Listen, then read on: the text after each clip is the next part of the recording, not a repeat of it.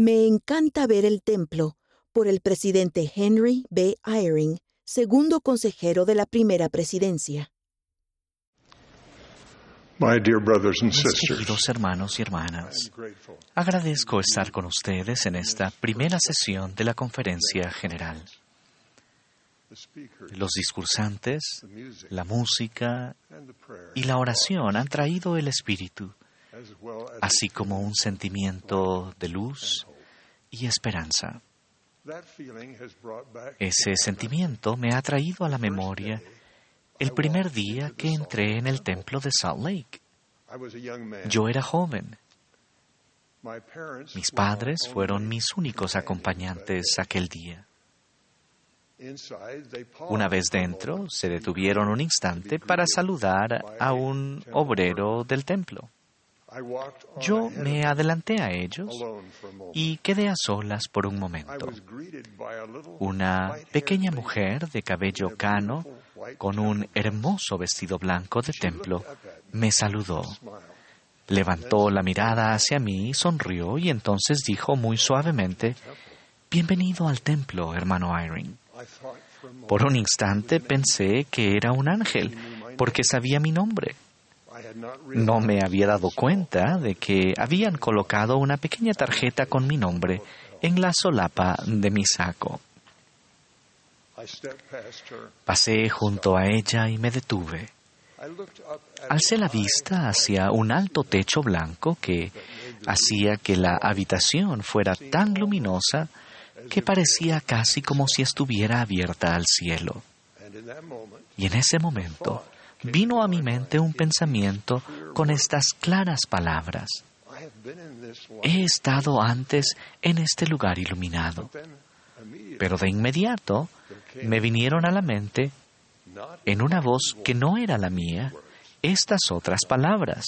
No, jamás has estado aquí. Estás recordando un momento antes de que nacieras porque estuviste en un lugar sagrado como este.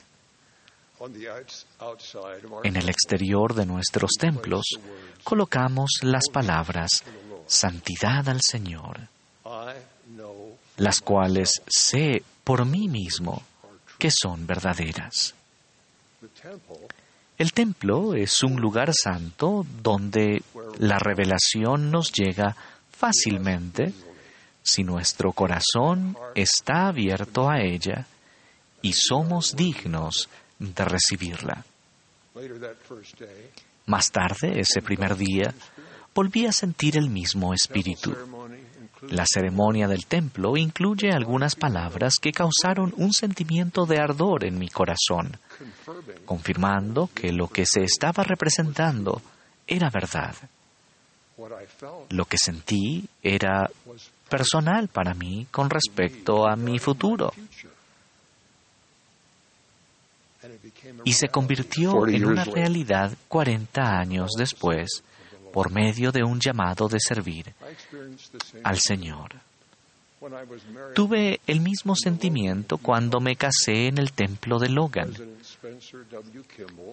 El presidente Spencer W. Kimball efectuó el sellamiento.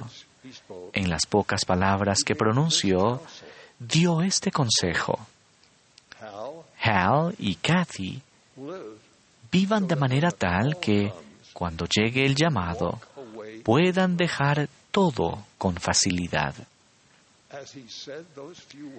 Mientras decía esas pocas palabras, vi con claridad en mi mente a todo color una colina empinada y un camino que conducía a la cima. Una cerca blanca se extendía por el lado izquierdo de la carretera y desaparecía en una hilera de árboles en la cima de la colina, entre los cuales apenas se divisaba una casa blanca. Un año después, reconocí esa colina cuando mi suegro nos condujo por aquella carretera era en cada detalle lo que vi cuando el presidente Kimball nos dio su consejo en el templo. Cuando llegamos a la cima de la colina, mi suegro se detuvo junto a la Casa Blanca. Nos dijo que él y su esposa iban a comprar la propiedad y que querían que su hija y yo viviéramos en la casa de huéspedes. Ellos vivirían en la casa principal, no tan lejos de allí. Así que durante los diez años que vivimos en ese encantador entorno familiar, mi esposa y yo decíamos casi todos los días, será mejor que disfrutemos de esto, porque no vamos a estar aquí por mucho tiempo. Recibimos una llamada de Neil A. Maxwell, comisionado de educación de la Iglesia. La advertencia que nos había dado el presidente Kimball de poder dejar todo con facilidad se convirtió en una realidad. Fue un llamado a dejar lo que parecía una situación personal idílica para servir en una asignación en un lugar del que no sabía nada. Nuestra familia estuvo lista para abandonar esa época y ese lugar benditos porque un profeta en un santo templo, un lugar de revelación, vio un acontecimiento futuro para el cual estuvimos preparados. Sé que los templos del Señor son lugares santos. Mi propósito hoy, al hablar de ellos, es aumentar su deseo y el mío de ser dignos y estar listos para más oportunidades de tener experiencias en el templo que están por venir. Para mí, la mayor motivación para ser digno de las experiencias en el templo es lo que el Señor ha dicho de sus santas casas. Y si mi pueblo me edifica una casa en el nombre del Señor y no permite que entre en ella ninguna cosa inmunda para profanarla, mi gloria descansará sobre ella. Sí, y mi presencia estará allí, porque vendré a ella, y todos los de corazón puro que allí entren verán a Dios. Mas si fuere profanada, no vendré a ella, ni mi gloria estará allí, porque no entraré en templos impuros. El presidente Russell M. Nelson nos dejó en claro que podemos ver al Salvador en el templo en el sentido de que ya no es desconocido para nosotros. Y agregó también, lo entendemos a Él, comprendemos su obra y su gloria, y comenzamos a sentir el impacto infinito de su vida incomparable. Si ustedes y yo fuéramos al templo, no siendo lo suficientemente puros, no podríamos ver por el poder del Espíritu Santo la enseñanza espiritual respecto al Salvador que se puede recibir en el templo. Cuando somos dignos de recibir esa enseñanza, la esperanza, el gozo y el optimismo pueden crecer a lo largo de nuestra vida por medio de nuestra experiencia en el templo. Esa esperanza, gozo y optimismo están disponibles solo al aceptar las ordenanzas que se realizan en los santos templos. Es en el templo donde podemos recibir la seguridad de las conexiones familiares amorosas que continuarán después de la muerte y que durarán por la eternidad. Hace años, mientras servía como obispo, un joven se resistía a mi invitación de hacerse digno de vivir con Dios en familias para siempre. Me contó acerca de los buenos momentos que pasaba con sus amigos. Le dejé hablar. Entonces, me contó de un momento durante una de sus fiestas, rodeado por el ruido estridente, en el que de repente se dio cuenta de que se sentía solo. Le pregunté qué había pasado. Dijo que había recordado una ocasión en que, de pequeño, estaba sentado en el regazo de su madre, quien lo rodeaba con sus brazos. Por un momento se le escaparon algunas lágrimas al compartir aquello. Le dije lo que sé que es verdad.